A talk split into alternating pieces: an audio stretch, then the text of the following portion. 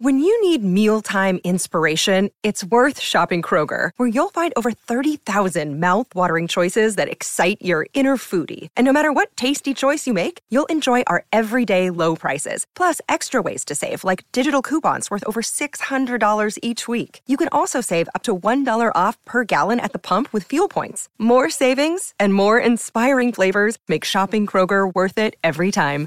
Kroger, fresh for everyone. Fuel restrictions apply. Another day is here, and you're ready for it. What to wear? Check. Breakfast, lunch, and dinner? Check. Planning for what's next and how to save for it? That's where Bank of America can help. For your financial to-dos, Bank of America has experts ready to help get you closer to your goals. Get started at one of our local financial centers or 24-7 in our mobile banking app. Find a location near you at bankofamerica.com slash talk to us. What would you like the power to do? Mobile banking requires downloading the app and is only available for select devices. Message and data rates may apply. Bank of America and a member FDIC.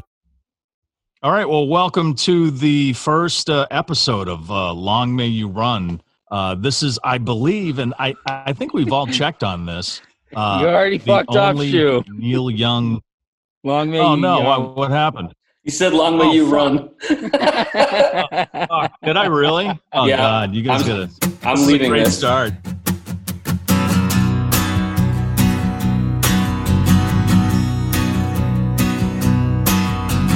This is our Neil Young podcast where we mostly talk out of our ass while going through the works of Mr. Young. It's Mike Shue and the Condon Boys, Trans and Harvest and Illinois. We're gonna sit and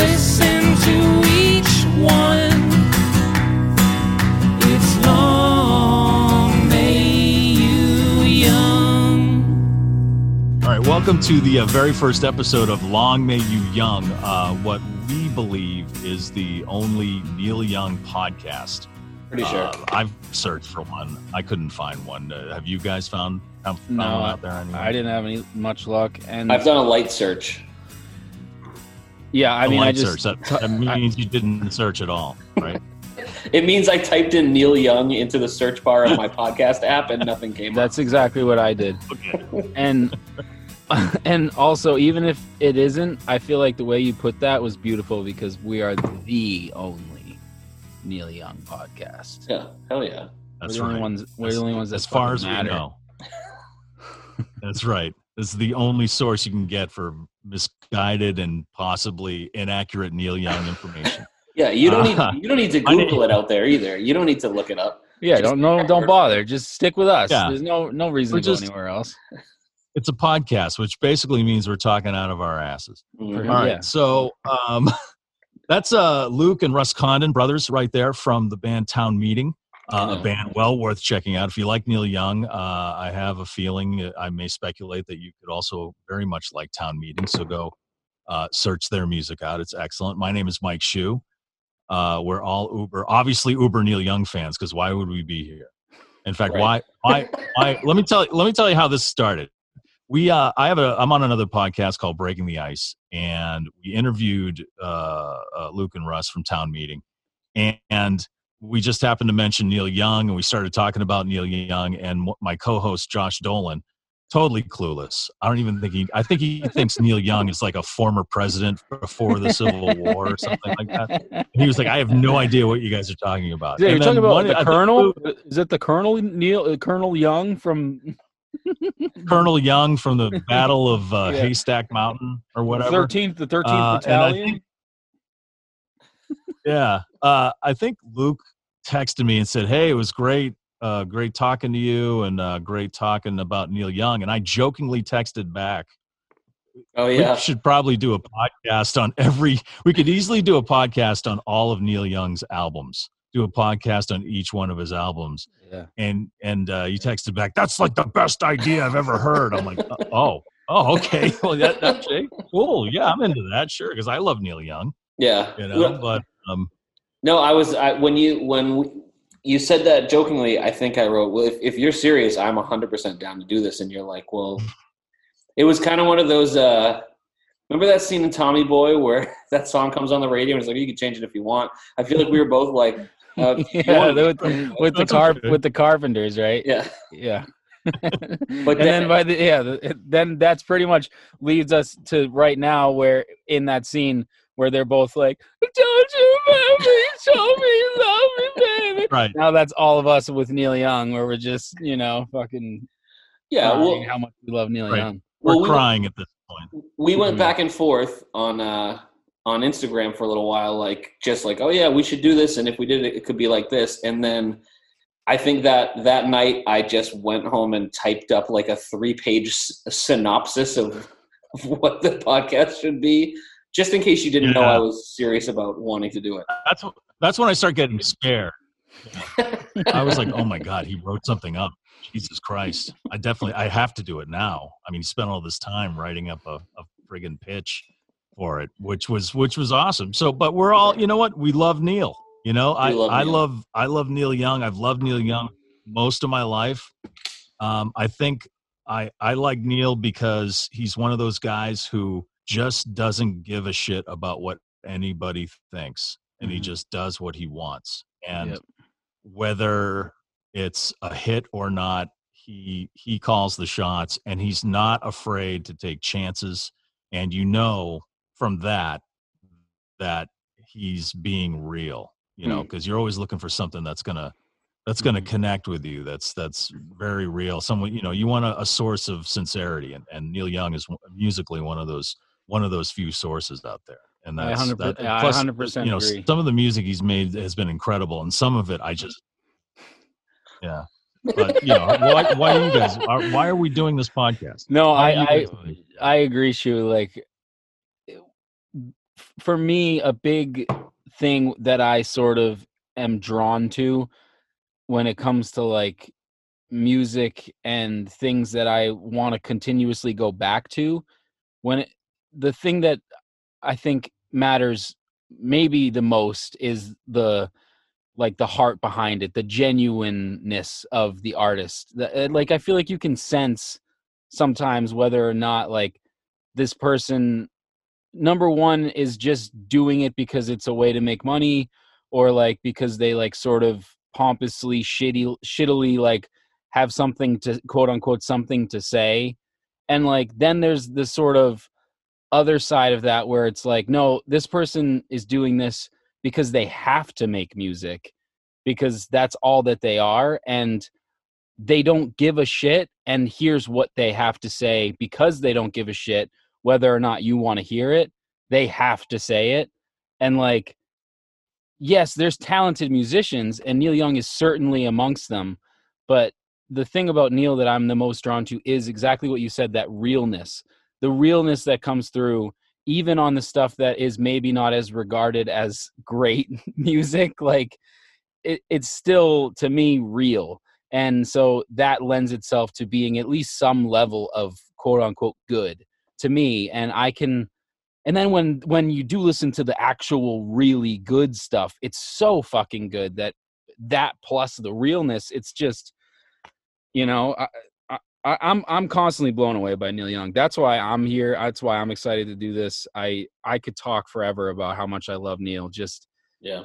You know it and and the way you put that was Well, you're was- going to for great for Yeah. like a hundred albums worth. You're It's gonna gonna be a fucking- long- a long let's fucking do it they got we got a ton of them No, it it was a, it was a kind of a slow burn for me. I mean, I've loved I've loved Neil for a while, but forever he was just the guy who uh like I only knew Decade because I would play it when I pumped gas and uh obviously I loved it, but uh it kind of crept up more and more. Me and Russ saw him live with uh the Promise what's promise what's, of the real. Promise of the Real, Lukas Nelson's band, Mhm. and I was so Mhm. fucking Yeah. blown away by how much he still has it. And uh i and that was with the full band. And then you know i started listening to more of his albums. And then me and russ went again to see him a few years later. And it was just him at the wang theater. And he had fucking five pianos around him yeah like three uh, organs and then yeah like he brought in his guitars. own organs and he he just he can just kind of I, uh, I feel it feels weird to say this about a just I mean I know he's just a guy but like something about something about the song after the gold rush for me like every time i hear that song especially live i've heard it live twice now from him and in two different settings. And the last time he did it he played it on an organ. And i just remember looking over at russ halfway through and we both had like tears running down our eyes. I fucking love neil young man. Yeah, and that's the other great think- thing about think, him uh, i- i- is that whether or not it's the big, huge outdoor stadium with this big rockin' fucking electric guitars, band, drums, full thing, or him in like an old Boston, you know, like theater, theater, you're still just like completely moved, you know. Right. But Shu, what were you gonna say? Sorry. I'm just saying that so we all have something in common where we we love him because he's real. Mhm. If you want that's something that all three of us have in common that there's a realness there. And I think that um that's why he's been able to continue on for this long because he's uh he's generated a following that recognizes that Mhm. you know you Yeah. don't neil neil young doesn't bullshit you know you don't put out an you know those 80s years when he put out you know trans and everybody's rocking and old ways you know you think he was trying to go for the million the billion dollar you know platinum album releasing those albums no he Right. just he just because he wanted to do it i'm Yeah. i'm you know i'm and, start, and even though you know a lot of people didn't like those but you know well I'm, I'm I'm initiating a drinking game right now for everyone listening to this podcast. Every time Shu brings up the album Trans, you have to take a shot. And when we actually go over the album Trans, you're j- you, you're you're No, landing, landing on Oh water God. too. Landing on water too. I don't know which one he Hmm. which one he brings up more. is- he but he Well, I'm fucking- obsessed with trans because I still don't know if I like the album or not, but I'm obsessed with Landing on Water because I just hate that album so much, you know. So I keep bringing those up as as like the polar, like these polar points in the, you know. There's like everybody knows this is nowhere, and then there's like Ragged Glory, and there's Yeah. uh, you know Tonight's the Night, and all the great, you know, Rust yeah. Never Sleeps, and then there's Trans and take a shot. you know life and landing in water you know it's we'll, we'll get into this hopefully get we'll there. survive We'll long get enough to, to We'll get, get the, we'll get to Trans to on epi- episode 42 of this podcast. yeah. right yeah exactly there's 65 you know he's got like uh, i mean we're going to cover neil neil and crazy horse. I don't know what we're going to do about csny or um we're, we're unfortunately i think we have to cover the still stills young band album. Uh that's another one where it's just like there's one incredible song on that album such a great song and the rest is just leaky diarrhea in my opinion. And i love Stephen Stills but you know but he's got 41 studio albums. He's got eight live albums. Um, he's got four soundtracks and then he's got 12 uh, releases from his archive series which you know so far uh, i've really enjoyed most of those are live Mm. and uh, so i think th- those are the ones we're going to try to cover um, Yeah. and this is going to be quite the project so we're we're looking at 65 podcasts Yeah. you know if we release one what every week every two weeks um, Yeah, and- could- and- my kid's yeah. gonna be you know married Yeah, we could. go- There's so of much we could but- talk about too. You know, as as far as Neil goes, I feel like we we got plenty of we got plenty of work ahead of us. We we don't have to worry about running out of things to talk about. Right.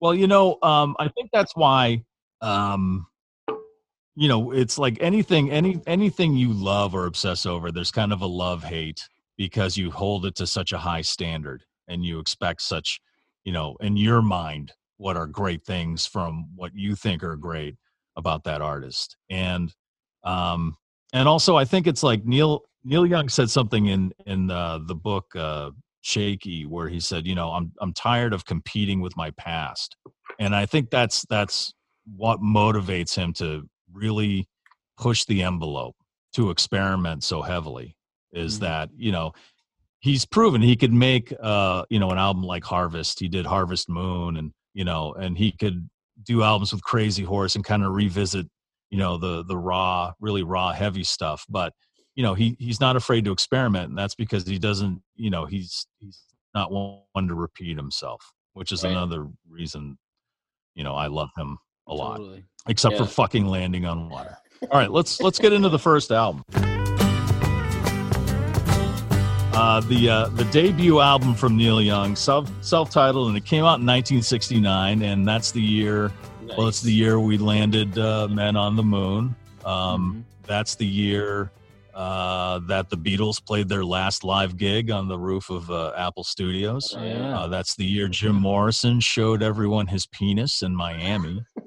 Great. Um, pivotal point in rock and roll, right there.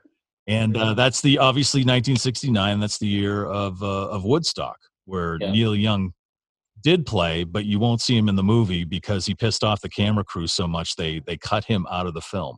Um, but his that was his first his second gig with Crosby, Stills, Nash and Young, I think. But in January of that year, he released the self-titled uh, debut album, simply entitled Neil Young. Beautiful psychedelic uh, portrait of Neil on the front, Oh, yeah. the country pastures above the the city underneath. You know, because Neil was living in both those worlds uh, uh, at the time.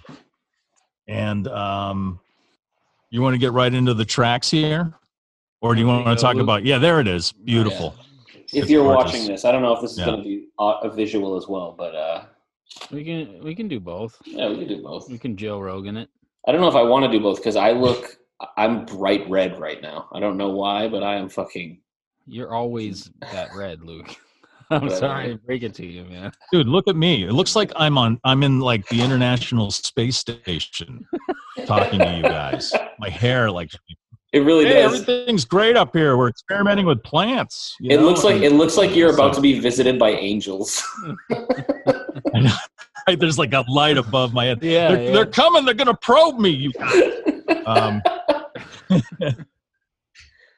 so uh, this is after Neil. Uh, he uh, so Buffalo Springfield ends, and uh, Neil goes out on his own. Now, before we before we get into the album, can I just I found an ad that was in the Village Voice for this album that uh, Reprise Records bought a half page ad in the Village Voice for this album. Let me. I just want to, and it was there was a lot of text to it. I'm just going to read some of it to you Yeah. because it's like one of the worst sales pitches I've ever heard. Maybe I don't know. You you can be the judge here, but it starts off with you. You probably remember the Buffalo Springfield fondly. Remember Neil Young in his Indian Scout leather jacket making the Buffalo Springfield what they were? That's a pretty bold statement, considering who else was in that band. Um, Seriously.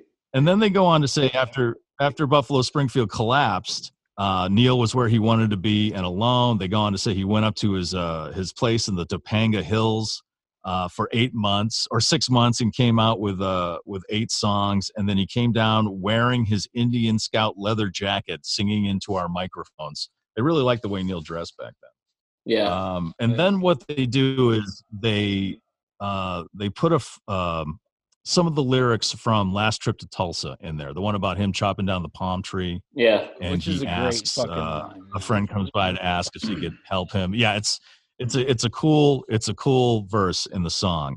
And so under that, they say this is why we decided not to start this ad with a headline like "new, free, fun, sexy," and then they go on to say "not Neil." Neil Young is not a lot of things. Not, for instance, new, and then they go and say he was with Buffalo Springfield. Not free. The album is going to be four ninety eight when it comes out. Four ninety eight for an album. Wow. How much is a vinyl album now? Like 20 It's like 30 thirty bucks. bucks. Yeah. right, for we, vinyl. we sell ours for either 20 or 25, and I feel like we're on the cheap end. We're on the cheaper side. Yeah. Yeah. That is the cheaper side. Yeah. So you get town meeting on vinyl. All right, good. Damn right. And then they go on to say Neil Young, not fun. Those are the words used. not fun. Challenging, absorbing, frustrating, yes. And Neil Young, right? Not fun. Wait, Can't buy this challenging? Yeah, frustrating. Challenging? Don't buy Holy you, don't buy this album if you want to have fun. Good Right. lord. And then lastly, Neil Young, not sexy. Not in any sense we're about to explain right here, anyhow. Which is a goddamn That's just lie, by some the of the ad. That's just Yeah, he's fucking Daryl Hannah right now. I know, really. Who's not sexy, right? I mean, when I think of Neil Young, I think of like, oh yeah, that's all sex. right there. Old Laughing Lady. That is the sexiest song I've ever heard in my life. I mean, it kind of is. Once about halfway through, when uh, when the female vocalists come in, I'm Oh, just so saying it good. puts me. Yes, the, the gospel chord. Yeah, Uh, it's awesome. yeah. I think. So I just wanted to preface the, the album with that ad that that so we're selling you the album like Warner Brothers wanted to sell the album back in 19. Yeah, 1969. right. I, That's well, I think the most fascinating thing about, well, first of all, that ad is, I kind of want that ad written about me someday. I feel like that's incredible. Uh, Not but, fun, not sexy. frustrating, challenging, but not sexy. Not sexy. Definitely not sexy. all right, relax. Red. Yep.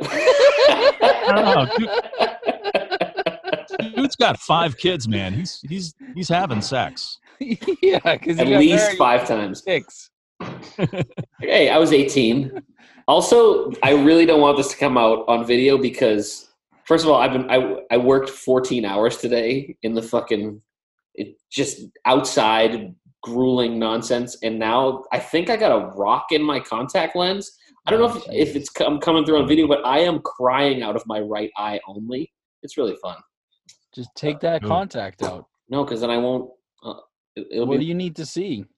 I need to see your beautiful face. I need to see those Hmm. guns. Look at look at the way you're sitting. Look at those guns. I know. I was just gonna say, Russ. Russ has an impressive gun, so we should release this on video just so we can get that female demo There we go. or If male demo, whatever you're into. I'm If- not judging. You know, if you're watching this- if you're watching this, the second drinking game is anytime Russ turns to accidentally show off uh, his Right. bicep.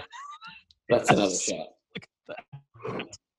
Yeah, that was. I was doing like a list last So time. who says Neil Young is right? Also, should we like preface this whole thing by saying that we are in quarantine, just in case we do end up doing these podcasts in the same room someday? I think people will figure it out. Yeah. Yeah. Yeah, we're doing this to so we're practicing social distancing. Yeah. Also, because the Just three like of Neil. us, the three of us could not fit in shoes. Uh, recording s- Yeah, closet. his his, his touched by a shoe closet. State of art studio.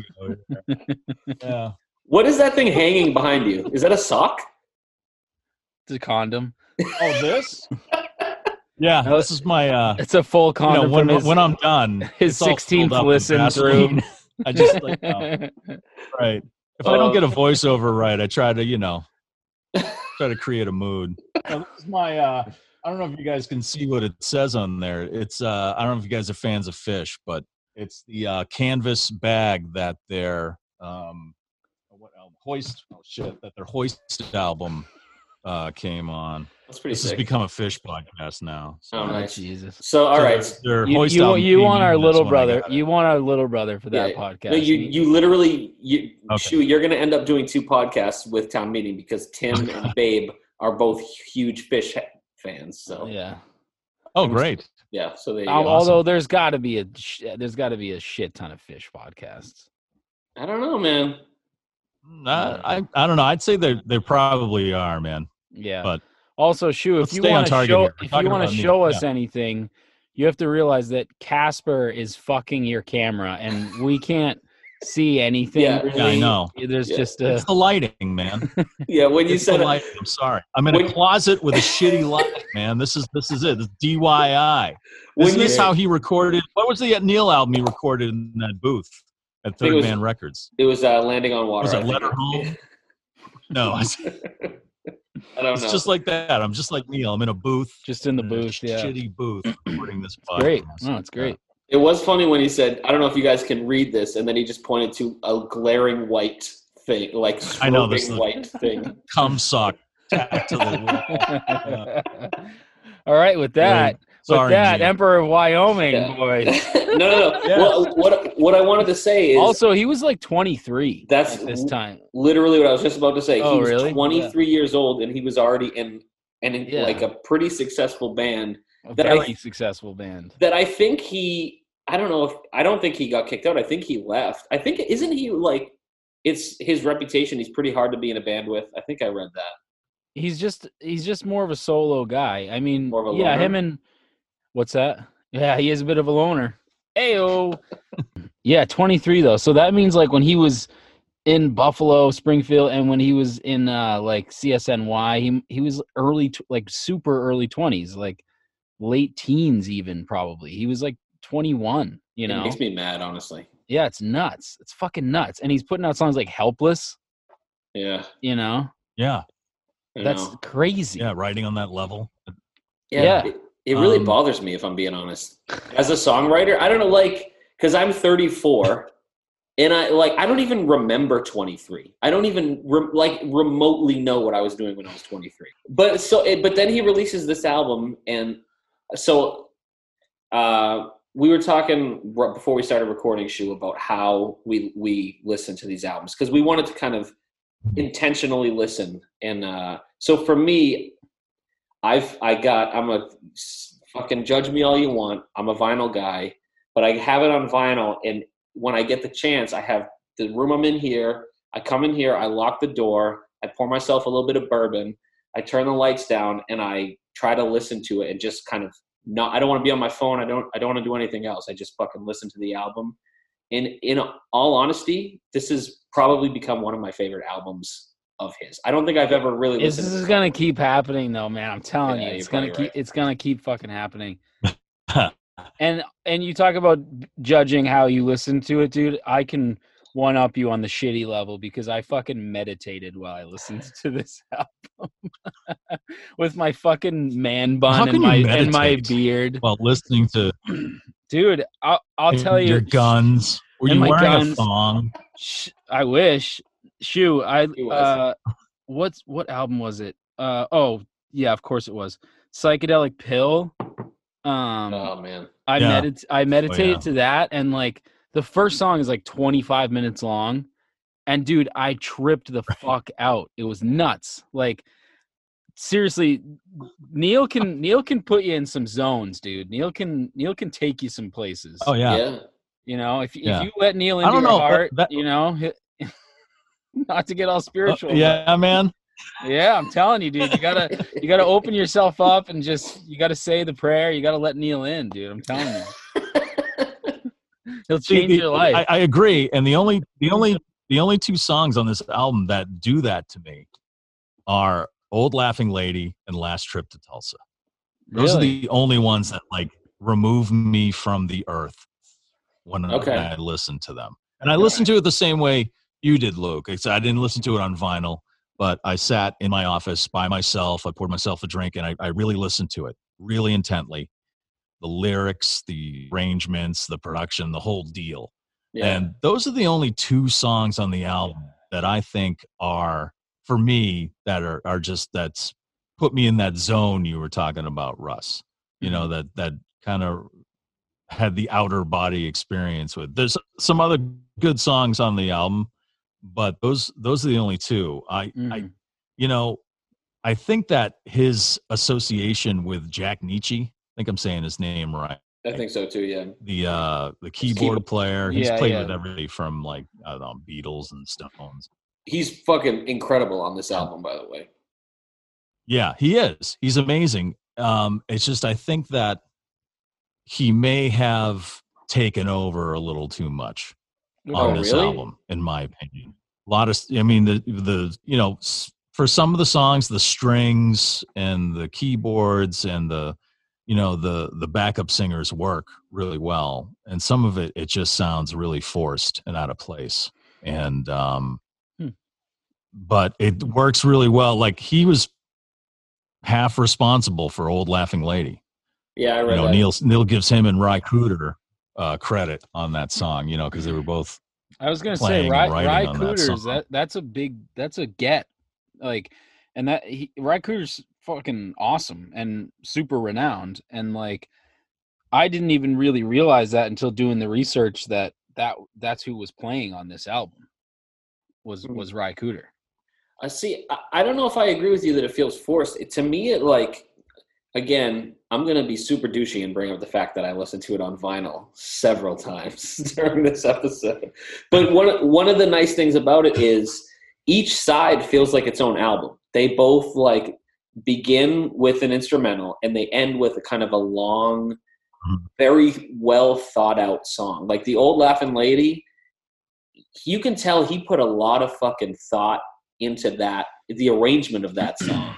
But like every single break between verses is different, like structurally and instrumentally. Then he has that big like gospely middle, and you think this is going to be the end of the song, and then it, there's a whole other half of the song, Mm-hmm. and then the second side, "Last Trip to Tulsa," is longer than the four songs that come before it, and it's so Yeah. fucking good. And every time you think, "Oh, this is the end of the song," it's not. It's not even close. But it it doesn't feel long. Does that make sense? I don't know. I Yeah. Oh I no. Yeah. You know, it totally makes sense. It doesn't seem like it's a nine minute song at all because you're so wrapped up in his his the the story or whatever the story he is trying to tell. There's several different versions that people you know have gotten out of it, and his just the way he's singing and everything like that. Can I tell you something I found um, that he said about last trip to Tulsa? I don't want to burst your bubble. It kind of burst mine okay. he said that um that it just sounds like a mistake to me that one i really didn't like it sounds overdone What? That's so nuts. That really does kind of bum me out. doesn't that bum Wow. you I, I was like i love this tune it's like such a crazy song it's like you know one of those crazy psychedelic bad trip like Yeah. easy rider Yeah. Dude, some of the some of of the yeah, some of the on, you know, lyrics in that are yeah. just like so fucking good. but he doesn't like the tune he thinks it's overdone Wow. he said it was a mistake Uh, and i read that i'm like oh shit really oh fucking neil fucking Neil. That's what's so great about him though, you know. Um, do we want to talk about Emperor of Wyoming? Um, And to we don't have to spend too much time with it, but uh, it, it, go ahead, Mike. It sounds like the music for a lemonade commercial. That's I mean, imagine it in your head, and then it's like, you know, country time lemonade, the way grandma used to make it out on the prairie. Fresh lemon taste. I don't know. You know, it's got these pastoral, you know, and then the strings come in, you know, and it's like, oh, this is the overture for Oklahoma. You know, it's like, it's just, I, you know, and it's funny that he starts off his his solo career with this song. I this, fucking like, love it. slab of cheese, if I could call it. I fucking love it, and I Really? hate you. Yeah, this is listen. This oh, this podcast is gonna be like- so good. I feel like this is this whole podcast is gonna be. Well, you know what's- you know ruining what's- songs that I love and ruining fucking shit that I enjoy. Well, because he's not wrong. As soon as he said that, I was oh, like, don't fucking don't fucking. Well, no, listen, I love the song, and I'm I'm more with you, Luke. But when he said a lemonade commercial, I'm like, if I No. imagine that in my head, I'm like, yeah, I can kind of see Yeah, it. But hey. I I fucking love lemonade, so fucking bring it on. No, but no, this is the thing. This is the thing, and this is what this is what I hate. I fucking I love I love Breaking Bad. I still love Breaking Bad, but I used to love it more until someone fucking pointed out all the shit that fucking Walt Jr. says and does, and how much how annoying it is. It's there are people in this in this world. I'm talking about you, Mike. I'm talking about you right now. That it's Okay. their it's their main great. goal in life to ruin good things. To just take a thing that's good Mhm. focus on the blemish No. and fucking ruin it. And that's what Mike is trying to do with this with No. uh, with the Emperor. No. I've said many positive things already in this fucking podcast in the first episode.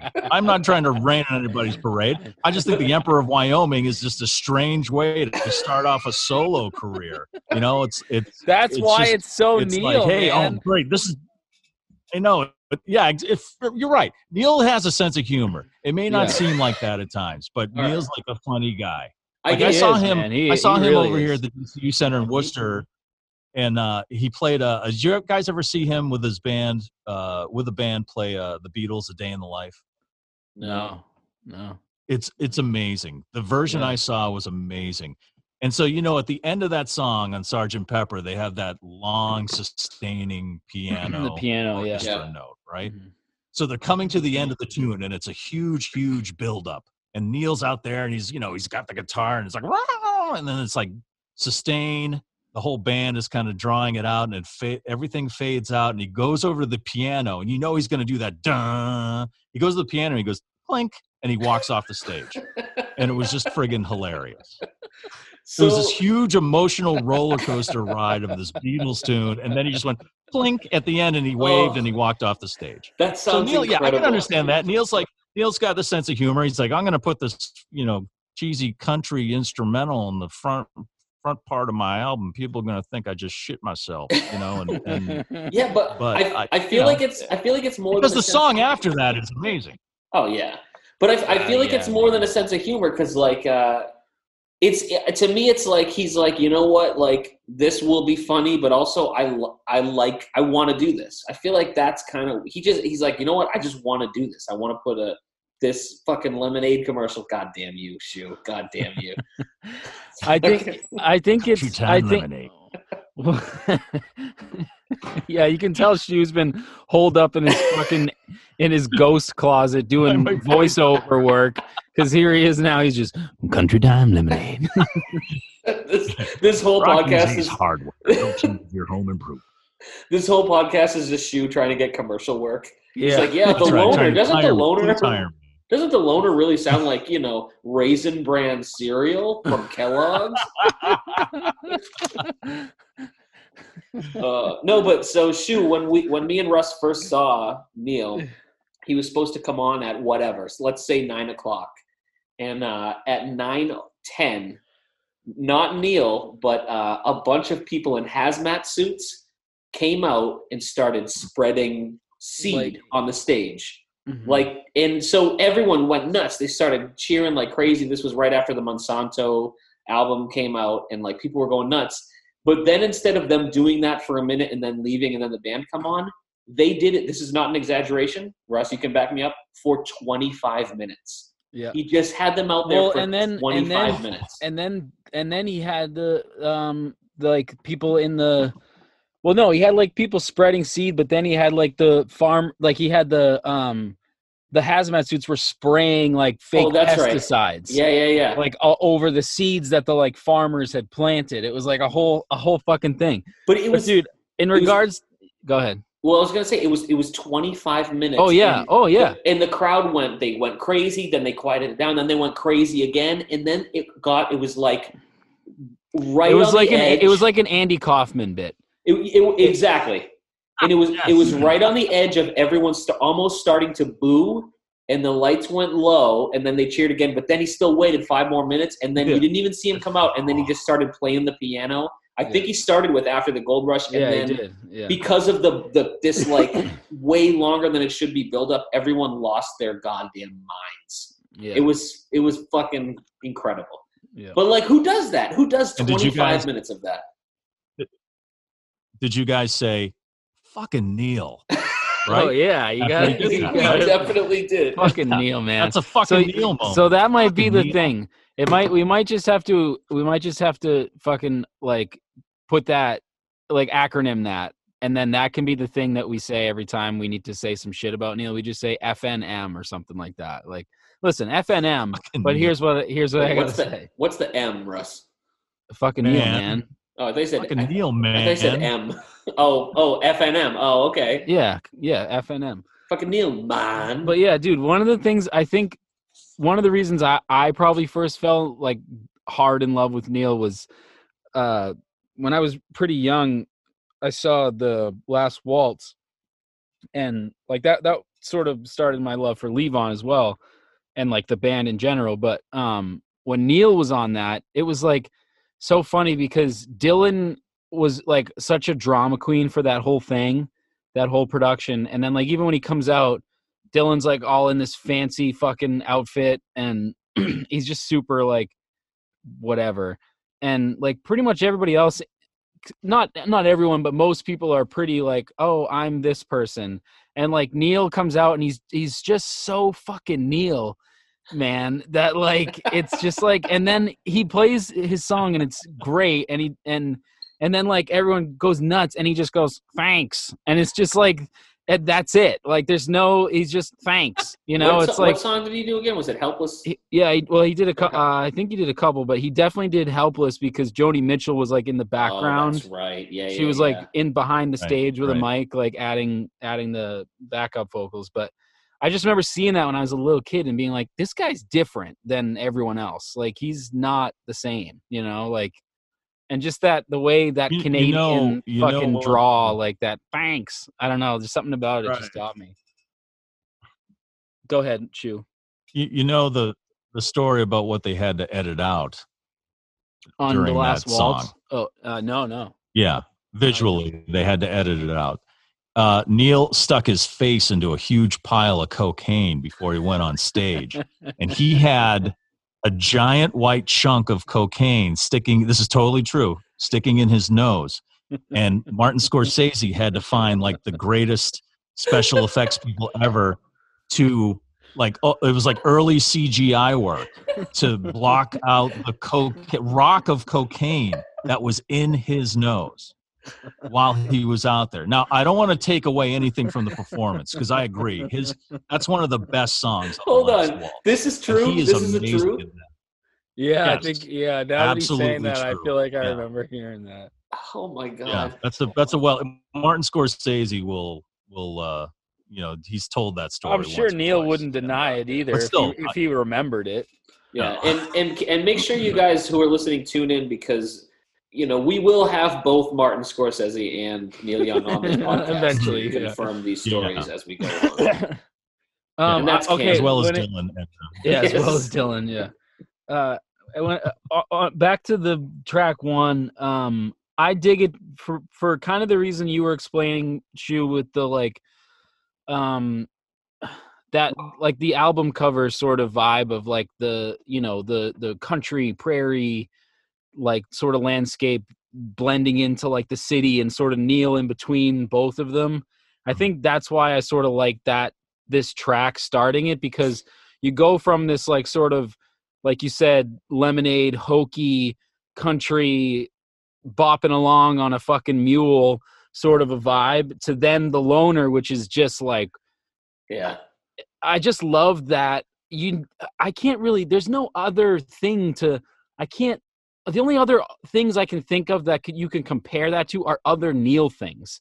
Like going from that to that and having it be like yeah fuck yeah for me at least i'm like fuck yeah who Yeah. cares? Like the only other thing i can think of is other neil examples like any other band doing that that feels forced. With neil that doesn't feel forced to me it feels like that's what the fuck he wanted to do.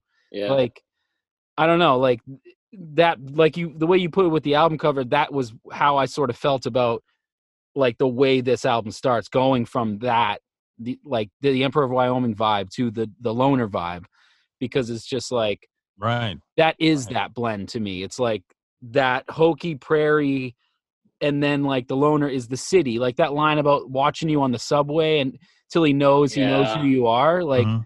how, who a lot how many people have felt like that you know what i mean like a- and yet he's talking about like it's just that that that to me sort of that's why i agree with both of you but i sort of like i sort of see it in, in more of the way of like uh the a perfect way to sort of sum up this album is that is track one into track two for me at least just because you have that sort of um that balance that blend between of that country bopping hokey like mama's you know grandma's country time lemonade to the fucking you know in the city like losing your mind you Right. know so anyway that that's my Yeah. That's a, know. that's yeah. It's the contrast. And Right. That's like you know that that's like I guess you could say that's a good uh, then that is a good intro to his solo career because he's done that right. He's, right right like you know you look at he he does an album with crazy horse and he like turns the volume up and he tears into the music and then he'll do an album like you know harvest Mhm. and so it's, it's like a pendulum that swings back and forth exactly uh, to extremes and that's know, why i feel like um it- yeah that's that's interesting that's a great observation Yeah, because then it, you're he's setting up his whole solo career for exactly what you just said. You you can't ever be like, "What the fuck, Neil?" Because he told you from the beginning uh, this. You know what I mean? Like yeah, you you, there, you can't form a real opinion as to what you're gonna get from me. You know what I mean? So he's Right. he's he's sort of setting it The- up. He, he he's Quentin Tarantinoing. I I think you know he's sort of being like, All right, I, I actually kind of like that. yeah, but Um, hey, can we can we take like fifteen seconds? I gotta piss so bad. I'm sorry. Oh yeah. I'm Yeah, just gonna. I'm gonna keep recording if you guys want to talk, but I'm just gonna keep this thing as a whole for now. sure, Okay, yeah. Yeah. Um, but yeah, I mean, what what are you chuckling about over there? Shu? I was just watching him like he's going to the bathroom. Oh bathroom. yeah, like now I really scampering want. I, I really want people to see the video now. You know, of Luke just like Luke shuffling off. disappearing. Yeah, with- with his fucking tail between his legs, like oh. um, no, I, I, I, I thought the way you put it with the with the album cover, that was sort of that same like energy to me as far as like the these opening tracks. Like I, I, Yeah. I, I felt the way you put it with the album cover. That's the way I feel about one and two is is is that perfect sort of blend. And then yeah th- then how you equated it to basically the rest of his you know his musical solo career um I, uh, yeah it's i think it's a great analogy for for for who neil is and and who he's always been. Even even going from 23 to whatever the fuck he is now 70 what i don't even know how old he is now isn't he like yeah, we should know that because we're doing a goddamn podcast on. You know how fucking old it is. We don't know what we're talking about. There's some Neil fan listening going, these guys are fucking losers. I I, I want to say it's 74. I'm about to look it up. I'm about to look it up. well, you know, he does the as far as the album art, he does. Oh, look at that. On that. 74, baby. How, how old is he? 74. I just Yeah, said see, it. we knew that. It was on record. I called it. we knew that. Yeah. Sorry, Shu. What were you saying? I'm Luke, glad we're I having was a right. little I'm so I'm so Neil glad I was. was right. That could have been 74. so bad. He's 74, right? Yeah. No, I, I walked in while you said yeah that. I know. We had to look I know, up. but I was gonna give you the credit anyway. Oh, okay. Thanks. No, you can go back. I fucking said I was like, I think it's 74, and then I was like, now I'm looking it up, and then I showed it. Anyway, continue, Shu. And I Gun was like. Gun people check. are listening to this podcast. Gun they check. don't even know how old fucking Neil Young is. Why should we listen to these guys? Oh yeah, distract them with the guns. Yeah, gun Russ. check. Gun check. There you go. fucking suck so bad. I also I hate that if this is gonna be video, reason number three that I hate this is that everyone saw the weird pajama pants that I'm wearing right now. Oh, me and Shu loved watching you shuffle off, dude, until you take your little piss. Ew. Dude, everybody is doing exactly what we're doing in the world right now. They're on Zoom with like Yeah. shirts on here, but they're wearing either pajama pants or like mesh G strings or something. You know, that's the whole world. That's way too- that's way They're too specific, tie up Shu. here. You Yeah. definitely have a mesh G string. He really does. That was way too specific for Look, you not to actually. Look, it was a gift. I never put it on. Was all it from right? Josh? And it may or may not have had it, it had a gold whistle attached to the front. That's but I never wore it. Did it say Alright. Phish on it? It said hoist. Yeah. um, are you, do you? Uh, You guys were talking about the loner. Um, Um, yeah, we were getting into it a little Mhm. bit. We so I the, to obviously that's I think that's his either that or the old laughing later lady are definitely the singles off this. I think that one was probably the first. But uh, I, I I like the loner, it, but honestly, it's not even my top three favorite songs off the album. Man, I love that song. It's great, and I think it like really? That's not in your top three. nope. Hmm. Let's go around. Let's go around right now. Top Okay. three songs on the on this album. Right now, we'll start with Luke. Luke, Okay, Top three so songs. so in the uh, three, two, one in that order. Number three for me is Yeah. Last Trip to Tulsa. Number two is Old Laughing Lady, and number one for me is I've Been Waiting for You. So Okay. Fucking good. I think I texted you guys today. It probably the most underrated song of his, in my opinion. And I know that I'm I'm gonna say that probably every fucking album we do, but Right. that song to me, I don't know what it is, but it like every I, it's you know when you listen to an album and you're like you're like I love this whole al- whole album, but this is the song like I'm waiting for this song, and it's something about Mhm. I've been waiting for you. It's a great song. It's been stuck in my head all day. That's the one that's been stuck in my head. Yeah, Um, I wouldn't. It wouldn't be in my top three. What's Um, it, it's so hard because I sort of have to choose. I think between last trip to Tulsa and here we are in the years because I really love here we are in the years.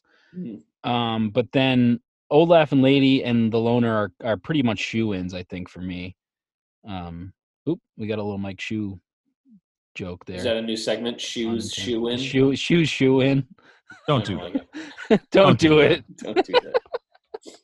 Uh, Don't- Mike, Don't Mike, make me wear the mesh thumb. Mike, what Blow the whistle on what us.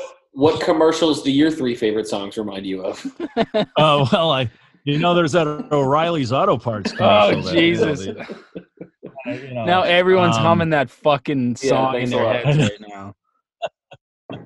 And how ironic, how Uh, ironic would it be too if we started like actually giving shout outs to corporations on a Neil Young podcast? that that's oh, the he most would definitely anti- send a team of lawyers after us. No, what's your what? Yeah, what's your three? Um, I okay. Well, I have to start. Number three is definitely Emperor of Wyoming. No, I'm really? just kidding. Okay. uh, number three is no. Uh, I'd have to say number three is "Here We Are in the Years." yeah. I really love that, and we were talking about the album art earlier, and that song to me Same. is Yep. directly related to the album art. It's Yep. about the um, misunderstandings between people. Kind of like you know, you can say it's kind of like what's going on today as far as politics go yeah, or the demographics. divisiveness. Yeah, It's like- totally.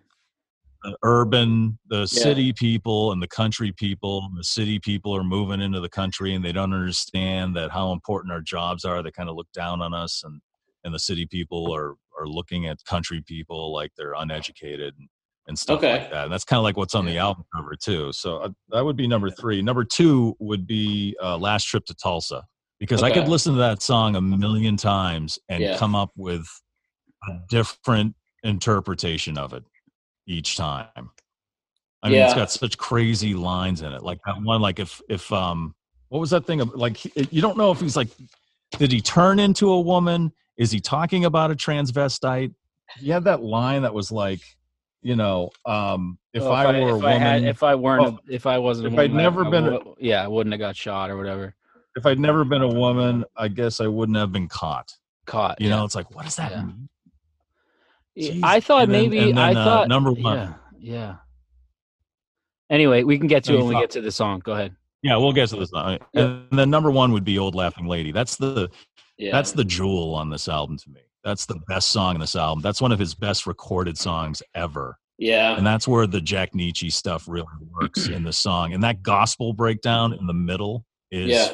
it's that's one of those things like I said it takes me it just lifts me off the ground when I hear it. And I listen like I said I listen to this album sitting and listening to it. I listen to it in the car driving around. I listen to it giving my daughter driving lessons. I listen to it while like putzing around the house and stuff and I like listening to stuff that way too because you you tend to catch things in the music that you may not catch if you're really focused. Like, Yeah. you may overthink or you may just be missing something because you're paying too much attention to it. Right. Um, but that song is just so beautiful and it has such an amazing vibe to it. Mhm. It's and the, it's really the gospel singers and then the, the what he's singing about. And at first, what I thought he was singing about was the old laughing lady was your thing. Like if you're an alcoholic or you're a junkie Yeah. or you know you're obsessed with money or something like that that's your old laughing lady and then i read in I, you know i read a bunch of things on it and supposedly the old laughing lady is death you know yeah, it's like Oh, it's, I read that it was an analogy to either death or alcoholism, but right whatever, same thing. Honestly, kind of. yeah. Um, I agree. I have more points on that song, but should we just keep going or yeah let's keep going here let's try to make it through the album here I I gotta just say I I really the loner probably would make my top three. I really like that song a lot. yeah, it's Um, great. I I just think the it's just really like relatable and um I think that song. I've I've read that it's about Stephen Stills, but then I also read that it was kind of an autobiographical song because he's just kind of hard to like. He's not. He likes doing shit on his own. yeah. He's more comfortable that way. yeah he's It's not just a all- guy Yeah. It just also really reminded me of like when I lived in Malden and I would take the Orange Line to work every single day, and like that the way he captures that vibe of like you'll see him at, down at the end of the car and watching you like move until he knows he knows who you are and then like when you get off at your station alone he knows that you are like it's just to me it's a perfect like it's a a really poetic and beautiful way of like describing people watching which i think we all do Mhm. and and when it comes to like the city and subways and like the way we watch each other and we're all alone but we're together and we know that we're all alone even though we're all together it, and like i don't know the way he the way that he lyrically put that just like really resonated with me so it, i guess it's more of like a personal sort of um reason why i i really love that song but i just think it's it's great. Even like that that opening line where where it's like the you, you can't tell the difference um the the or, or the the thing of himself in a fox or whatever like that i just i don't know lyrically i just i really like that song and i think it's it's it's great sonically um it's just a great song i really like it i don't know what else you guys have with it but um i loved it i love it Well, I think the playing on it is pretty phenomenal. Yeah, oh, I mean, yeah. It's, it's like it's real tight, Mhm. and um, I like that those those kind of melodic breakdowns in the middle. Mhm. That, you know, provide a really great contrast to it. But yeah, I agree. You know what? It. I think ultimately, I think he's just writing it about himself, um, because he's that guy that couldn't be in Buffalo Springfield. Um, I think I forget who it was in Buffalo Springfield said Neil Young doesn't give a damn about anybody else but himself and and his own music and and uh, which is which is probably true, you know, and rightly so. Like you guys were saying earlier, he has to make this music, and if he can't make it his way with other people, he's just going to do it on his own right. You know and i think that's kind of what this song is about. It's like what he it's like you were saying russ it's kind of what he sees and how he's going to deal with it right. you know? yeah. Yeah i mean yeah i just a hundred percent and i think each each line sort of uh resonates with that in its own way in its own right in its own like whatever that perspective um regarding that line would be you know and and um whether or not he is writing it or whatever even if he maybe sort of came up with the idea because of stills or someone else you get the vibe a lot of this a lot of where this is it, it came from his own it's from it's about him. I get that vibe too. I'm like no he's he's he's the loner. I think neil's you know like but he's also talking about every other loner you know all of us but well yeah that's that and hmm. like you would you obviously connected with that emotionally Yeah. you know i so did yeah for sure you could apply that to anybody who kind of hangs with themselves and and wants to do their own thing yeah for sure anyway luke what did you did you have something on that or No, I just to me, and like, like a lot of these songs, they they represent like the album as a whole to me, and also the song individually. And I know, I feel like I'm not explaining what I'm trying to say. Okay, so like, uh, I'm sure Russ, you get asked this all the time. Oh, when you write a song, do you write the lyrics first or the music first? Mhm. and then people are like, "Oh, do you listen to the lyrics of a song? Is that what what makes you?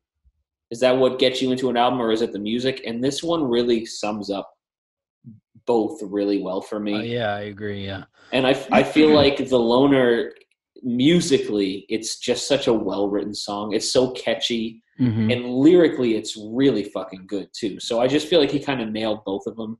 And I feel like honestly, the whole first five songs of this, they just go so well together yeah and they just like like you were talking about one into two but honestly all of them they just go so well and then ending or not ending but ending side one with the old laughing lady it's so Mhm. It's just so well done lyrically and musically. Right. Yeah. and uh i don't know and not, I, I if, if i can kind of hop hop down the line like if i could have her tonight is the song after that. And it's it's just it just kind of it kind of like makes this wave i feel like. You you kind of start here with your country time lemonade and then you you bounce up to the loner and then it dips a little bit and then to me um, i've been waiting for you kind of goes up here and then it stays up for the for the old laughing lady and i've been waiting for you track four is musically to me the best song of the album. It's kind of just kind of a generic song about about a, a woman he's into, but like it. But I mean, not Music, musically, it's it's great for sure.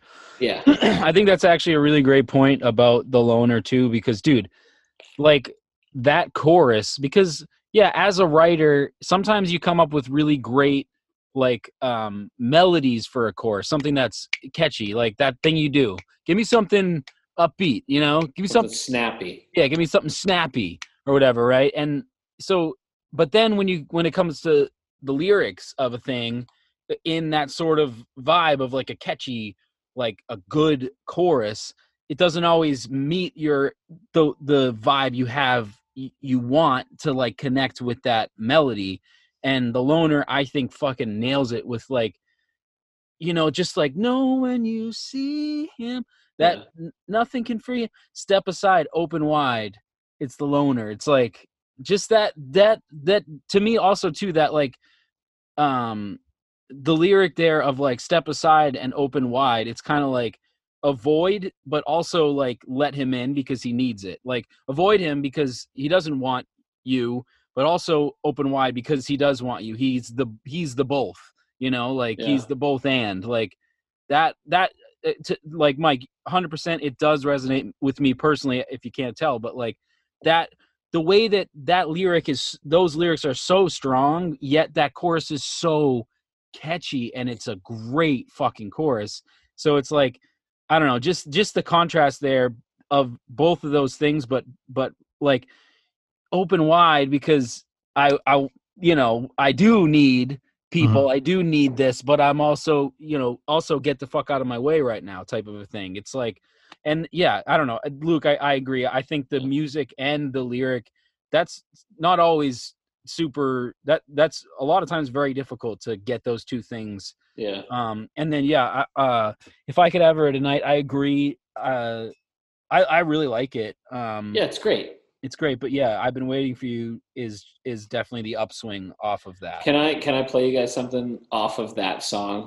He throws a just a breath into "I've been waiting for you" at the beginning, and then he uses it almost as a separate instrumental track. Hold on, just listen to this.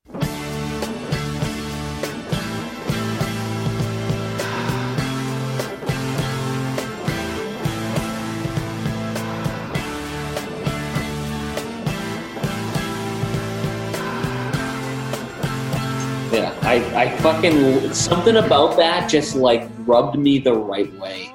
I don't know mm-hmm. what it is, but it like it just hit me in all the right ways. That yeah because who would think to do that on their first album? Probably the yeah same kind of person like- who would put a, a lemonade commercial as their intro. and also it's like he's not he's not michael jackson you know what i mean like he's fucking like you wouldn't expect that kind of a thing of like a oh let me add like a ah.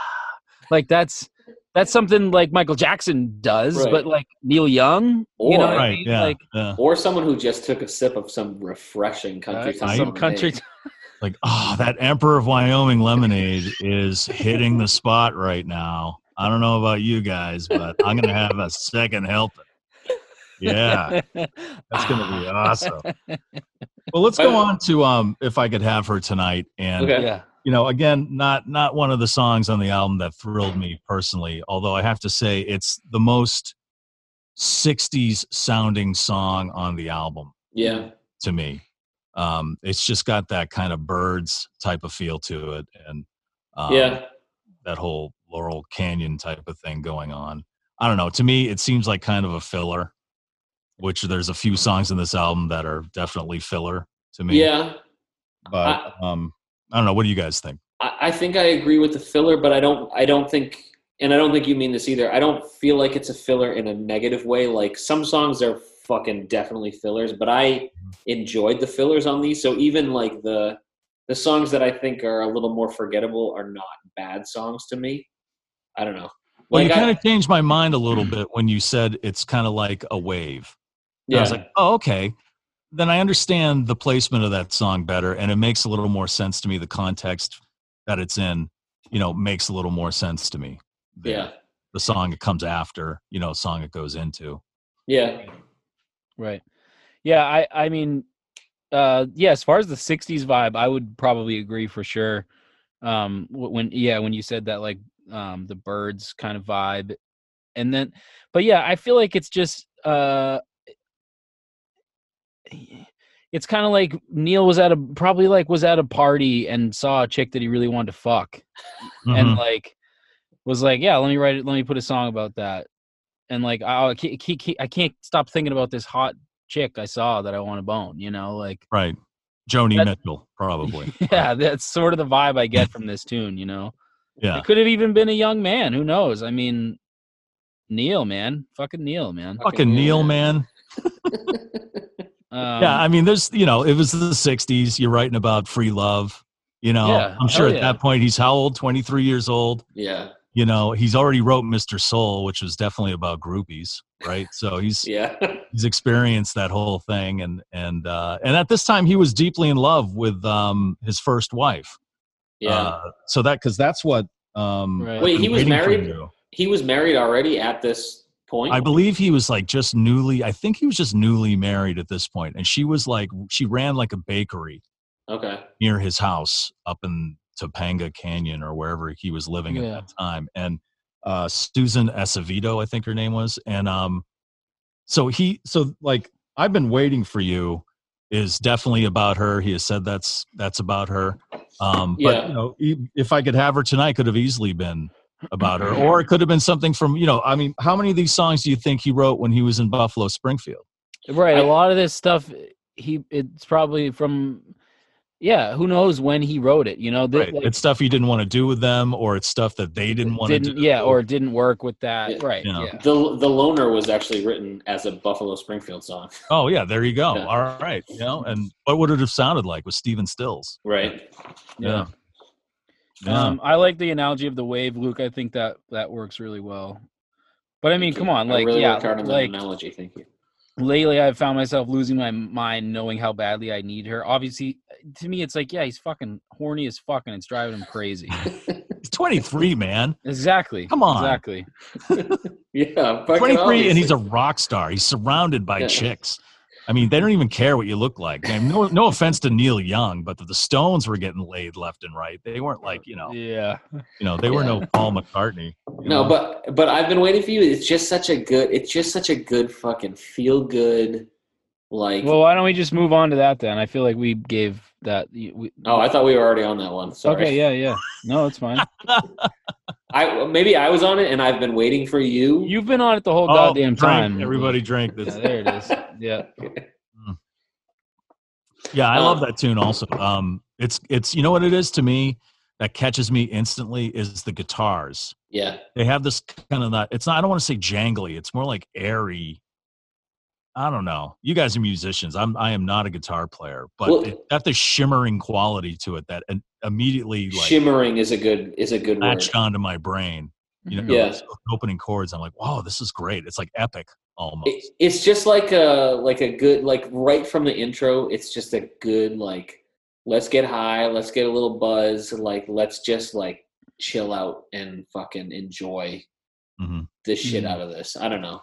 Can we move on to the old laughing lady? Yeah, because I Yeah. feel like I've already peppered in my thoughts on this song throughout the whole podcast already. I go ahead, Mike. this is the this is like one not only one of his best recorded songs ever this is just one of the best songs ever to me Okay. It's a It's fucking where great it- all the elements came together and like i said in the beginning i think jack nitzsche took over a little too much or he let jack nitzsche took over let take over too much i think it's because you know it was his first solo album maybe the record company had something to do with that and maybe that's why he he went on the path he did you know later on uh, after this album in his career but um the strings and the the gospel choir and the bass playing it just has this uh, i think ethereal is the word i'm looking for it's just Mhm. Yeah. this kind of lighter than air kind of groove to it and it's such a heavy subject too because he's talking about you know he could be talking about death he could be talking about you know addiction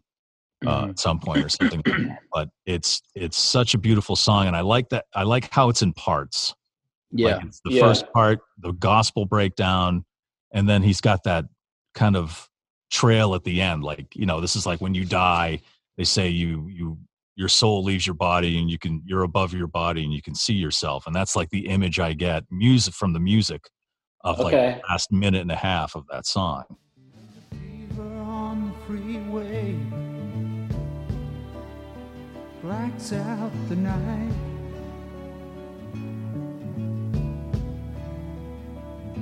There's a slipping on the stairway. Just don't feel right. Mm-hmm. it's just such a beautifully beautiful sounding and beautifully put together song. Mm. And it's it's definitely the to me it's the centerpiece on this album. And i like how it ends side one because it definitely gives you a break. If you're listening to it on vinyl like luke is it gives you a break because you got to get up and you got to flip over the record but you've got Yeah. time to kind of savor what you've heard. You know it doesn't just you know like i listen to it on spotify and it goes like right into the next tune Right. and, and um but with that you know you've got like that you know however long it takes you even if you go on to side two that little bit of time of reflection on that song It leaves you feeling something yeah. for sure. it's such a smooth flowing vibe and it to- and it it build it starts so this is i don't know like after listening a few times there's uh it starts so so quiet especially compared to the first four songs Mhm.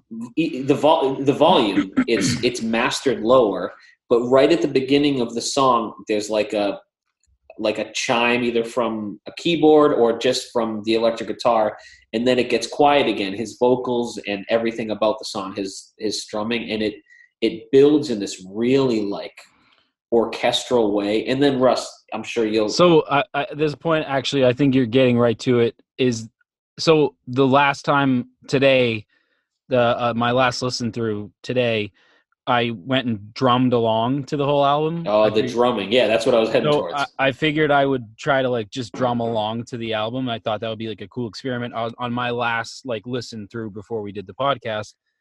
And when I got to this song, yeah good luck it was like, oh, okay, we're like we're fucking around here now. Like, every And- verse is and- different well, not necessarily a little bit, but there's always this the the timing of the bass pedal.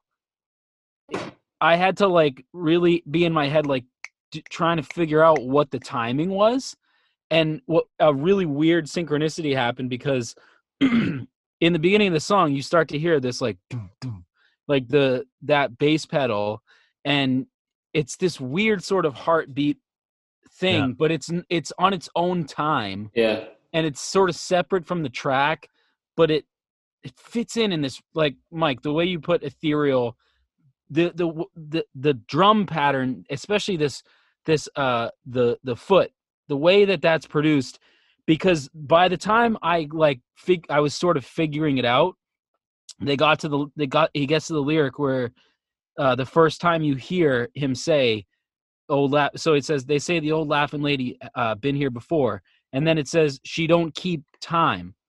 Uh oh she yeah. don't count score. And then i'm like oh this drum is purposefully on its own it's not on time with the rest of what's going on here.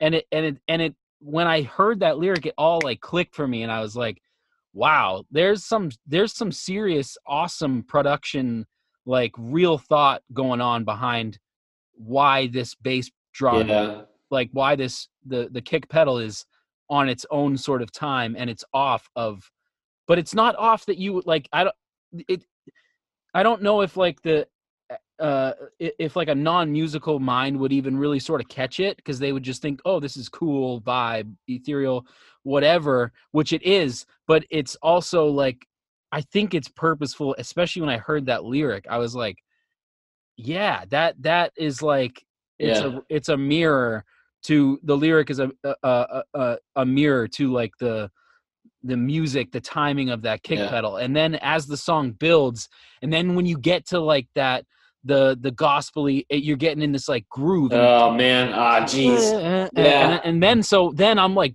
while i'm drumming to the album i'm like yeah like this is awesome for this song and i i'm like getting i get chills you know it's like mike like you said that out of body that like that's this song really does that especially when i was drumming along to it like it was frustrating. So we're back to that ad, but not in the way that I feel like that ad is saying, but uh, just of like I was like I, there uh, the the first few songs, uh, um, none of them are like easy to drum to. Some of them are are just pretty simple, but like when I got to this one, I was like, oh, this is intentional and it's fucking awesome. So Yeah. then it was because you're you're feeling like this, uh, and then when you get to that, oh, ha, ah, and then Oh, yeah. then the drums are just perfect. They fit the groove.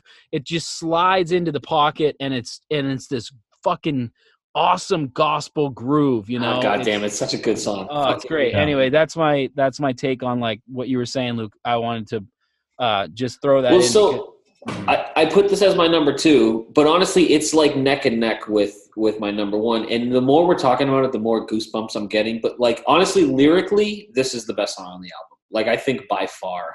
I don't think it gets better than it's this. Song. it's either this or last trip to Tulsa, but I think this one's better, man. I don't know.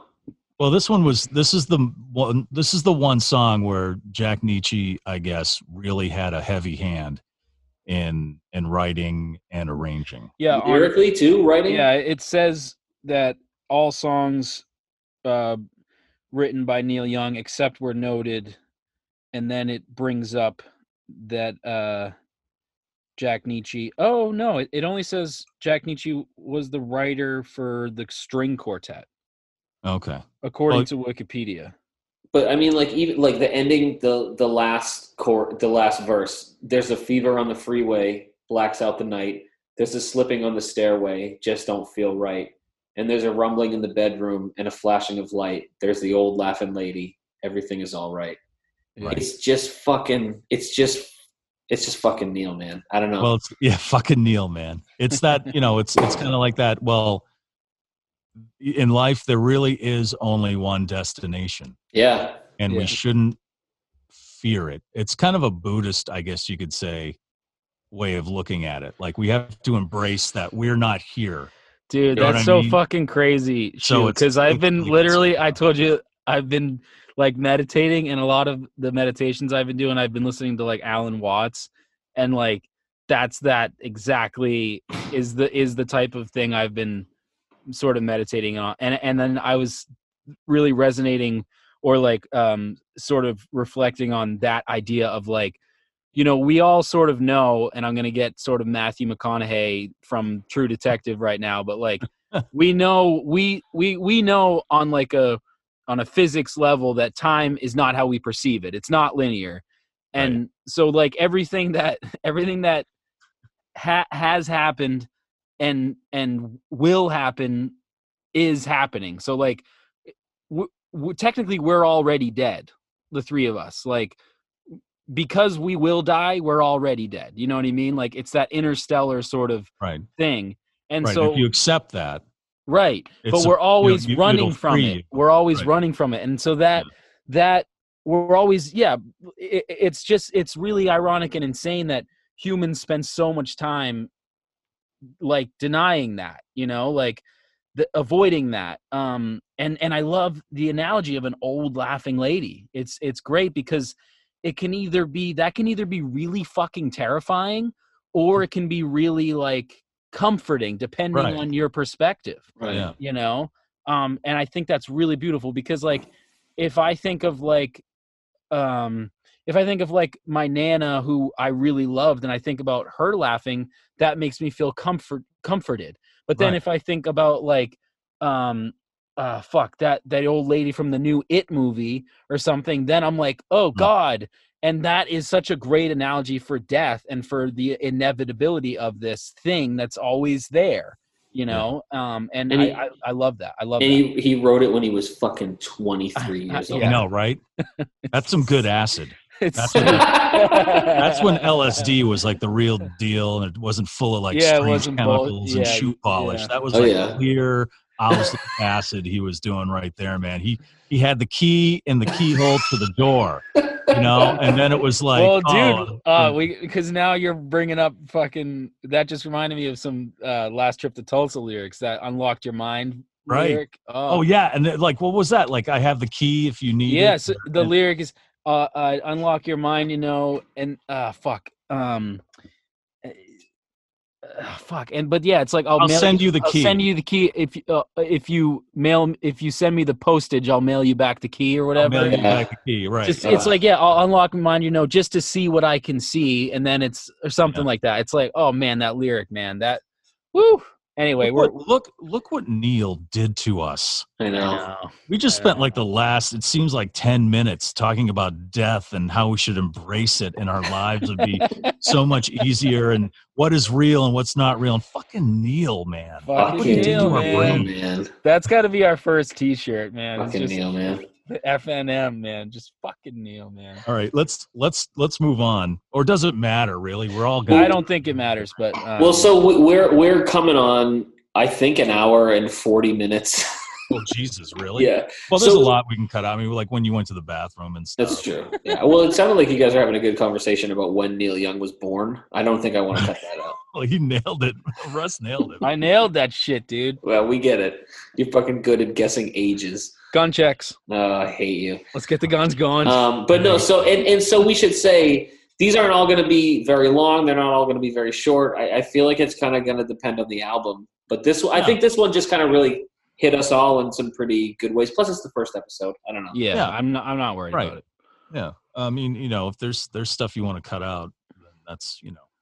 Like Yeah, I- getting the title of the fucking podcast wrong. You can cut I'm that out. Hundred percent leaving that in. um, for as far as the last five tracks, I I mean I enjoyed it, but nothing really stuck out to me besides uh, maybe the last trip to Tulsa.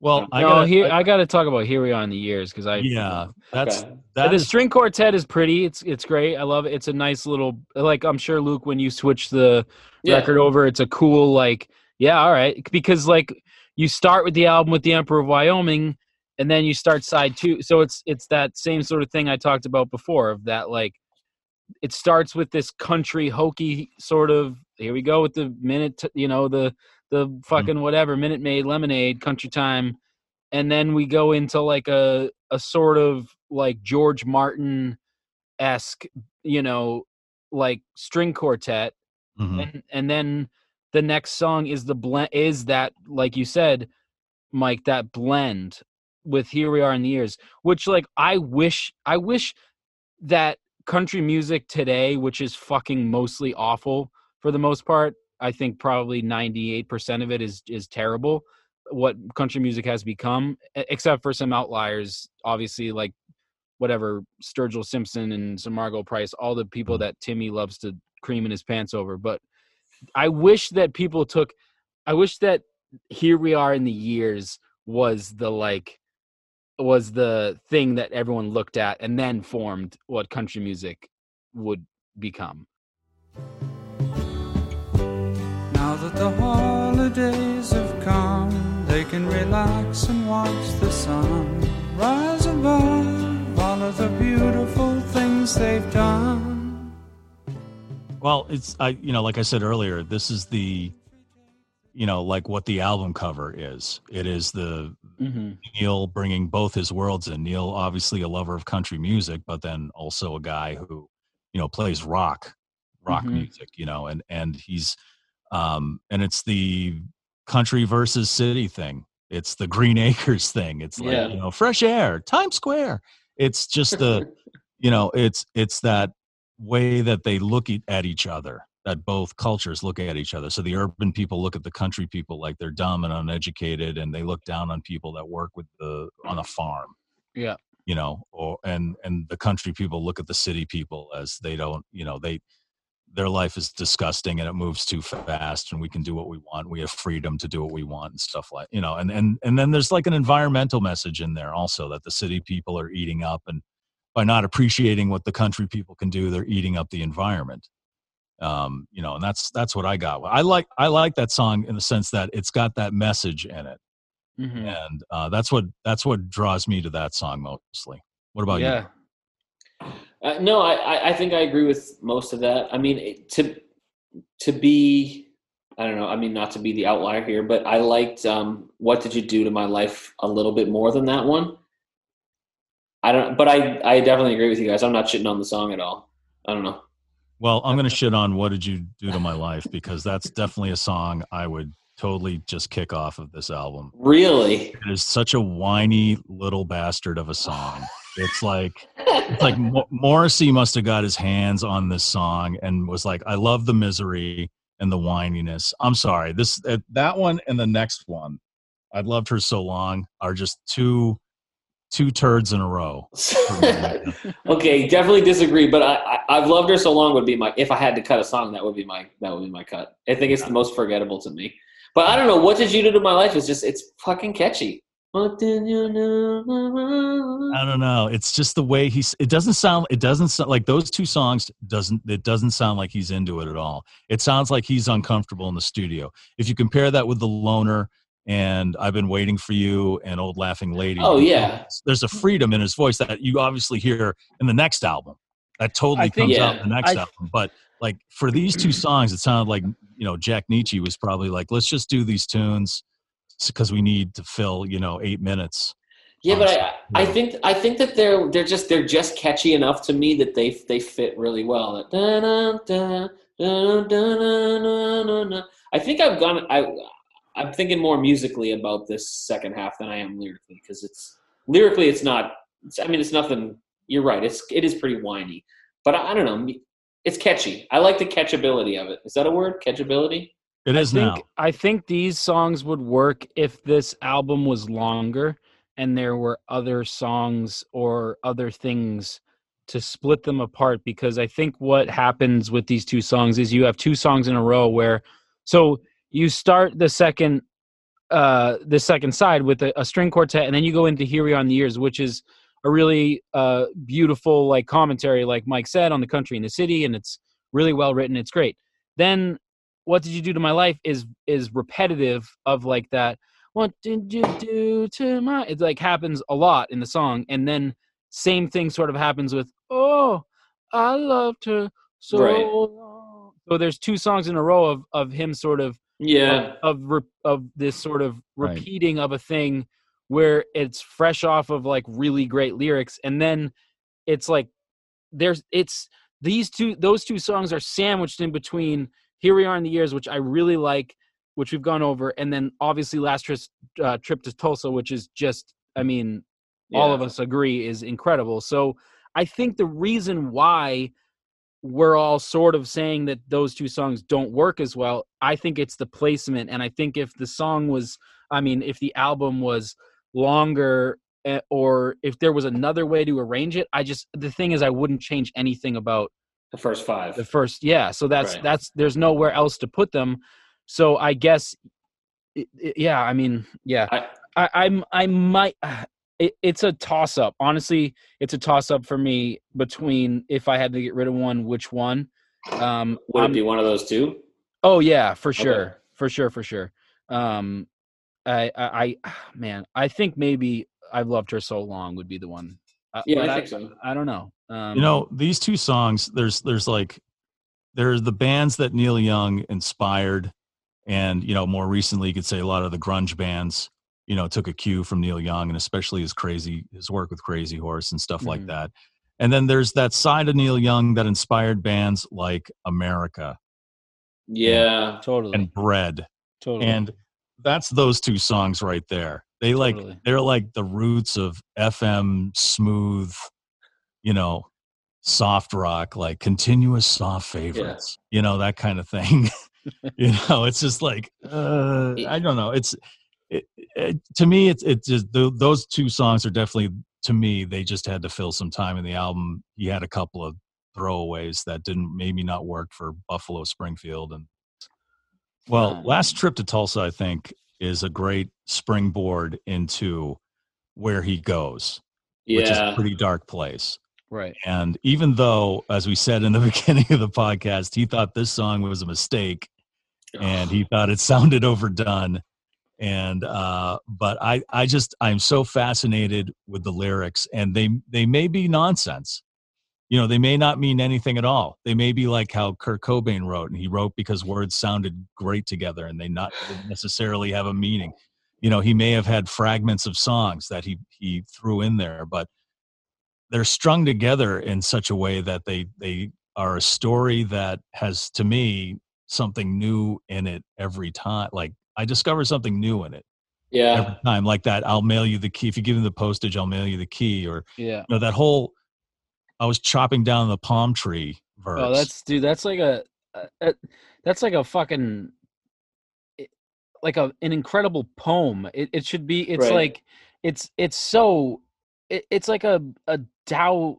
I don't know. It, it's just amazing. That that Well, whole I- that I- whole I- last line is is amazing. I see it as his telling his peers, kind of like what we were talking about before with the loner, telling his peers that you guys have lost your your vision. You guys have lost your way. I'm down here trying to chop down this palm tree, and by palm tree, I think the palm tree. This is just me. Uh, symbolizes you know the Southern California thing hmm and the music industry and how it, it grappled onto you know the counterculture that's part of what he didn't like about woodstock was Yeah. that the filming at woodstock made it into something he thought was like something sellable where he didn't believe you know what woodstock was all about was something to be sold and so that's to me that's what the palm tree is and he's been trying to chop down this palm tree for so long i'm not quite sure what 87 years means I was trying to Uh, figure that out. yeah, I don't know what that means, but he's been chopping it down so long. And his friend came by to say, Hey, I can help you with that tree. And he's kind of like, I don't need your help. And his friend says, Fine, you know, stay here and slum it. You know, I'm getting back in my, what is he drives a Cadillac, right? Yeah. Yeah. And then I'm getting back in my Cadillac, I'm taking off. And then Neil chops down that tree and just destroys the establishment. And, and right? landed It on falls back. on him. yeah. I. and, ah, No, yeah, that's Neil ahead. clearing. That's Neil clearing the way for his career. Like I don't need your help. I I don't like need. that. You're a big. It may have been Stephen Stills he was talking about. You know, he's Oh, like, look, I don't need. I don't need your help here. I I'm doing it on my own, and you know I'm going to clear my way. And if you're in the way, then you're in trouble. So So I think I I would say I would I would mostly agree with that um, interpretation. Only thing I would change is that like when it comes to the lyric, it, he says that he was he, I've been chopping down the palm. I was chopping down a, a palm tree, and then a the friend dropped by to ask if it would be less lonely um, if he helped me swing the axe. And then Neil is responding by saying, like, the way you worded that, man, about being lonely, that's not the problem, Right. right? Like, and so that where I think it ties in really well with what you're saying, um, because that's kind of the point, right? It's like the dude's coming over being like, "Oh, you're aren't you so alone, man? Don't you, you know what I mean?" And he's saying Mhm. it's not it's not about the loneliness, it's about the fact that I, I- there's this, this fucking tree that needs to be taken care of, and what I think happens is that when the when the once he says that to the person, which I think it, I feel like he's saying it in a, in a in a sort of loving way of like, well, it, it- well, thanks, but it's not a case of being lonely. It's more the fact that this tree needs to get chopped down, mm-hmm. right? Like it, it's not about me about being lonely or whatever. And then so when he and I feel like he kind of knew, or I don't know, like then when the person says go get lost, that's like the that's like the negativity. That's like the that's like the the the hater. That's like the the fuck you that not that he needed, but that the tree needed. Because I don't think Neil intentionally he's already been working on it. I don't think it was like that. I don't think it was that um oh, because someone told him to go get lost, he intentionally was like, now I'm gonna kill you with the tree because he he just all he does is work on the tree. I think that because they told him to fuck off, because he was kind of being like, I'm not I don't need you to help me be less lonely.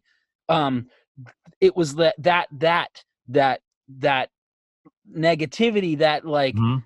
Yeah. it, it, No, it- I understand what you're saying. It's, it's yeah like and the and I, scene, and the I- scene had a unified thing. you know, right and i think it was it was and and and that he's Yeah. saying you know it's not because i'm lonely you know right i just i just felt like i just want to sort of clear up i don't see it as neil like being like um i don't think he like wanted necessarily wanted to crush that person No. with, with the no, tree but he was saying look out because yeah i'm going to bring this scene down because i'm it's going to like yeah all i can do is work on this tree Right. yeah and and and i think it just all that the timing of it, it it's so poetic it's so fucking beautiful it's like yeah, I, I don't know it's so great i i that whole line. There's so many like there's so many fucking lines in here, dude. Like that.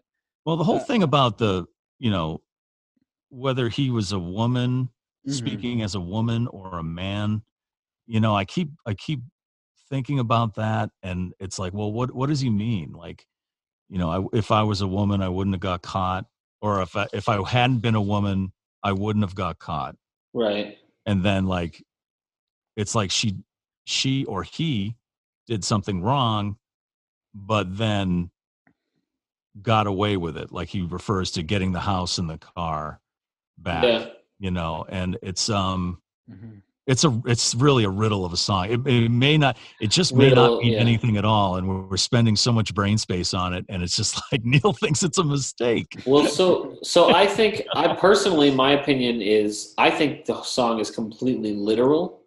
I think he is actually hundred years old at the time of writing this, which w- would mean we talked about eighty-seven years ago Right. plus twenty-three.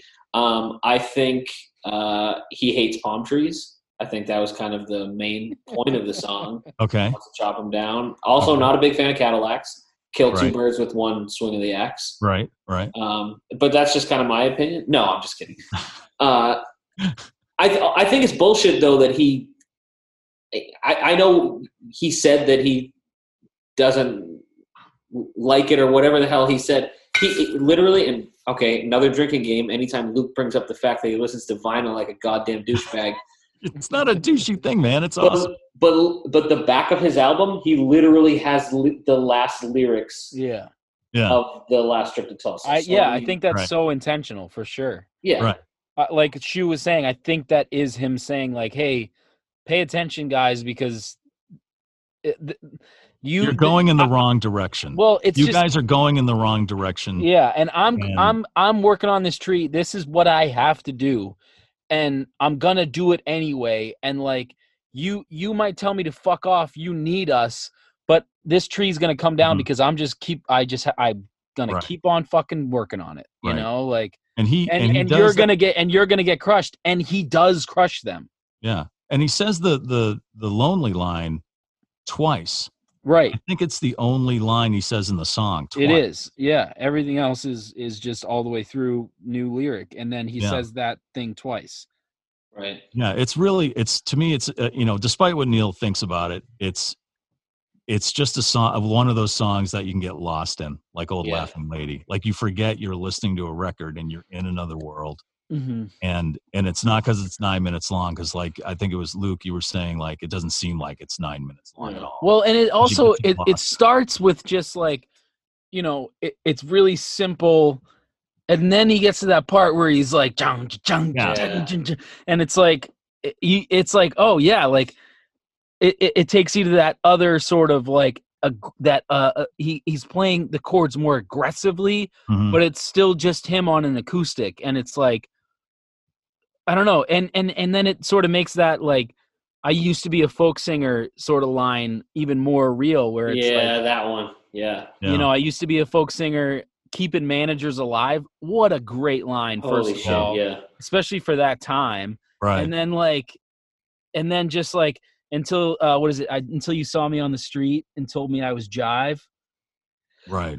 and Yeah. then he and then he's basically like i don't know like that's the thing is i don't know who the fuck he's talking to Right. So that's the thing. I don't know who he's talking to or who he's speaking like as i know man woman thing, or is he like the folk singer or see you know, so then the part whole of me feels like he's doing them like i know luke was making a silly silly but like he but like he i feel like part of this is like hi- hi- him sort of um taking that like reincarnation vibe of like mo- like uh your your past lives or something you know like i feel like this is neil's way of saying like in that like i don't know jesus buddha-esque thing of like i'm you and you're me and we've all we've all played out these parts so many times you know what the fuck man fucking neil young here here we are back right? back in in, Well, in you know you. Well, I think it's a good introduction to what comes after. Yeah. album,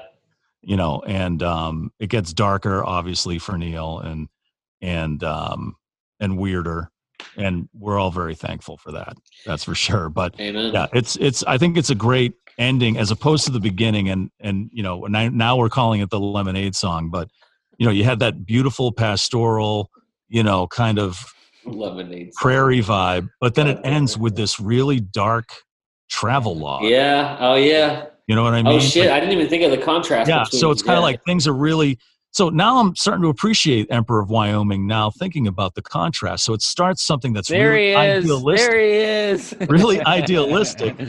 and Let's take a drink every time we can change Mike's Shoe's There you go, yeah. So, it starts off in this beautiful thing, like beautiful, perfect world, and then it ends in Right, this right. really strange and dark place. and and this and too is that this song like even though that first one like you said is that like hokey prairie perfect world thing it has a band Mm-hmm. quality to it it's a it's a it's a sort of collaborative effort but this Right. song is just him yeah, it's just him but so it's that same thing of like that it's like the yeah it's the inverse of that first song but it's mixed in with the whole album right. and it's and it's like yeah maybe we're reading way too much into it but that's going to be this podcast yeah. but I Always wanted to- remember, I Neil just- said this song was a mistake. Always just remember wanna- that. yeah remember that when i read this line because i just want to read that one line um well i used to be a folk singer keeping managers alive when you saw me on a corner and told me i was jive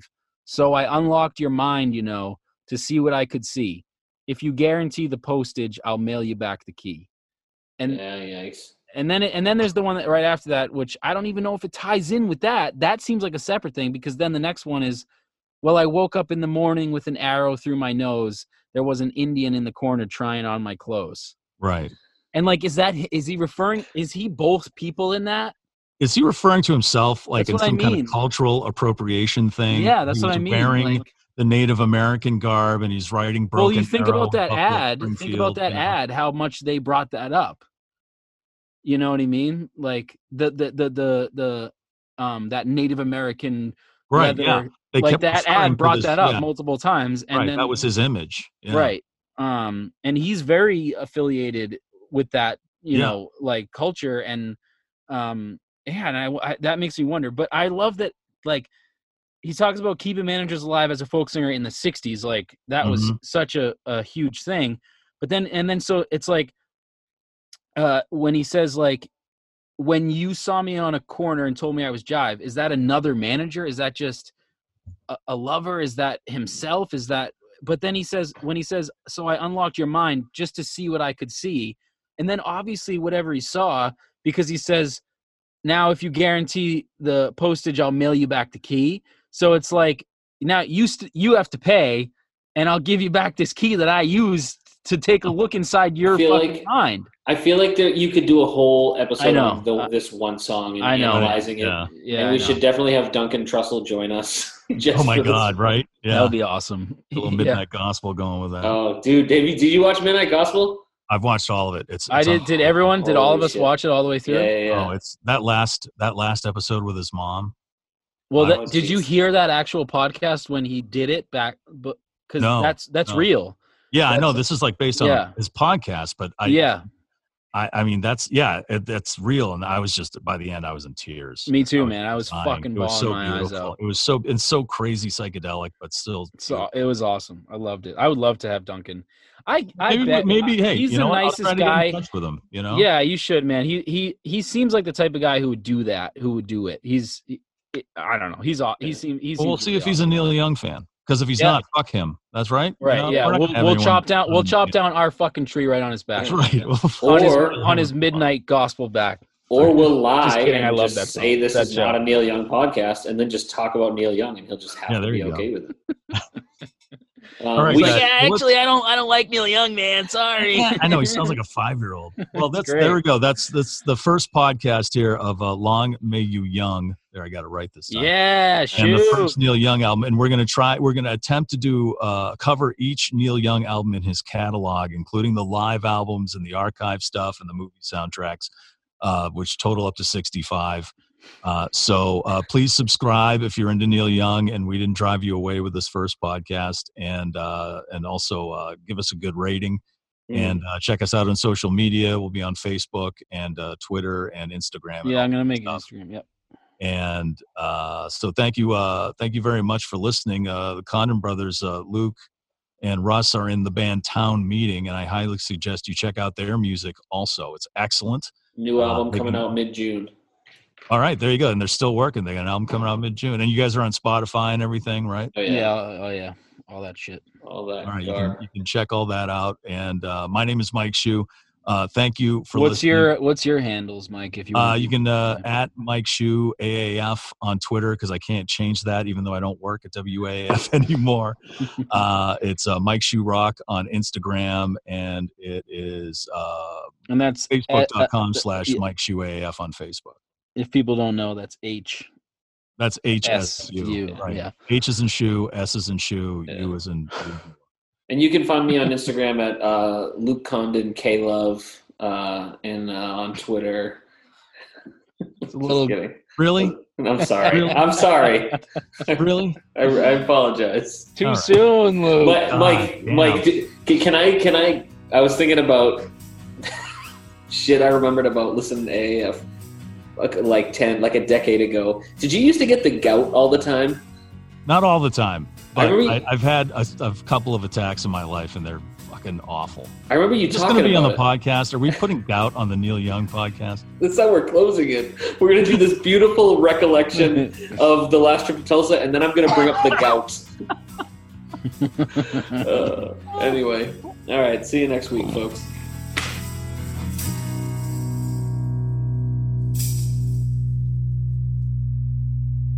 I am s- fucking. My brain is a noodle right now. It's NFL draft season, and that means it's time to start thinking about fantasy football.